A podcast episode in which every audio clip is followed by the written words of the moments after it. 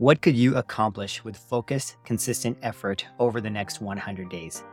Could you build a thriving business, write a book, get in shape, or learn a new skill? Over the next 100 episodes, I'll be finding out for myself. Welcome to the first episode of the Be Well, Do Well podcast 100 Day Challenge. My name is Amin, and the countdown is on. Today marks the first day of my 100 day challenge. I started this podcast to share the entrepreneurial journey and all its ups and downs, both for myself personally, but also for those that I interview on the show. My goal has always been to provide value and be authentic about my own path. But I wanted more. I wanted to create a daily podcast. So I'm publicly now committing to 100 days of daily podcast episodes. Why 100 days? Well, first, it's September 23rd, 2023, and we have exactly 100 days left. So that was a good starting point for me. And I thought, why not? Let's just go ahead and do the last 100 days of the year. It also takes many days, weeks, sometimes months to build a habit or a skill, and especially to master that habit or skill. With this focused consistency, I know that I will personally level up as a podcast host and also be able to serve you better. I realize that creating daily content won't be easy. I'll share some stories, insights, and tips from myself and others. And no matter what, I promise to bring my best to each episode. I hope you'll join me on this wild ride over the next 100 days. There will be wins, fails, and lessons learned, but it's all part of this adventure, and I can't wait to have you alongside with me. So let's talk about what you could achieve in 100 days. My personal challenge is twofold. One is on the entrepreneurial side with my business, and the other is also my health and well being. And as I mentioned, I'll be sharing my progress with you over the next 100 days. If you're interested in joining me on this challenge and you're looking at making huge leaps in your entrepreneurial journey, here are some things that you could try over the next 100 days.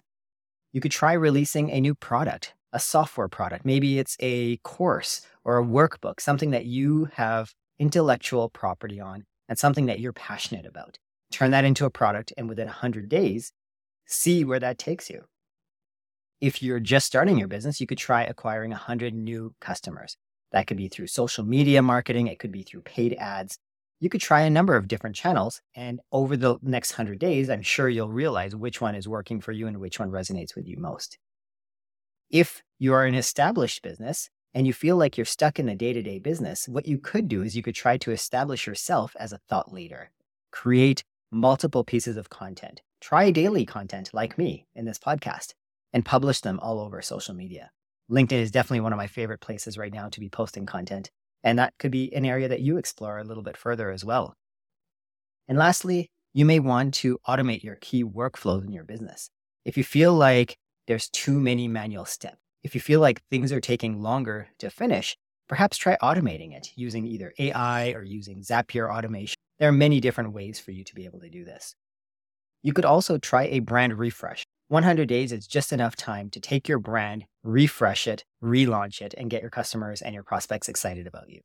Having business success alone doesn't mean much if your health and well being are not optimized. So, here are some suggestions to challenge yourself for your health. We all want to lose weight. You could try doing daily exercise, even four to five times a week, and try to lose weight.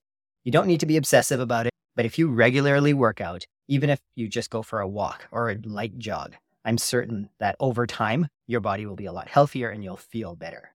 Speaking of exercise, building the habit of exercise is also super important. So, over the next 100 days, you could try picking three days a week, four days a week, maybe even seven days a week, and doing some kind of exercise when I feel a little unmotivated to exercise, what I'll do is instead of skipping my workout, I'll go into the basement and I'll put on some yoga and I'll do a 20 minute, 30 minute yoga workout.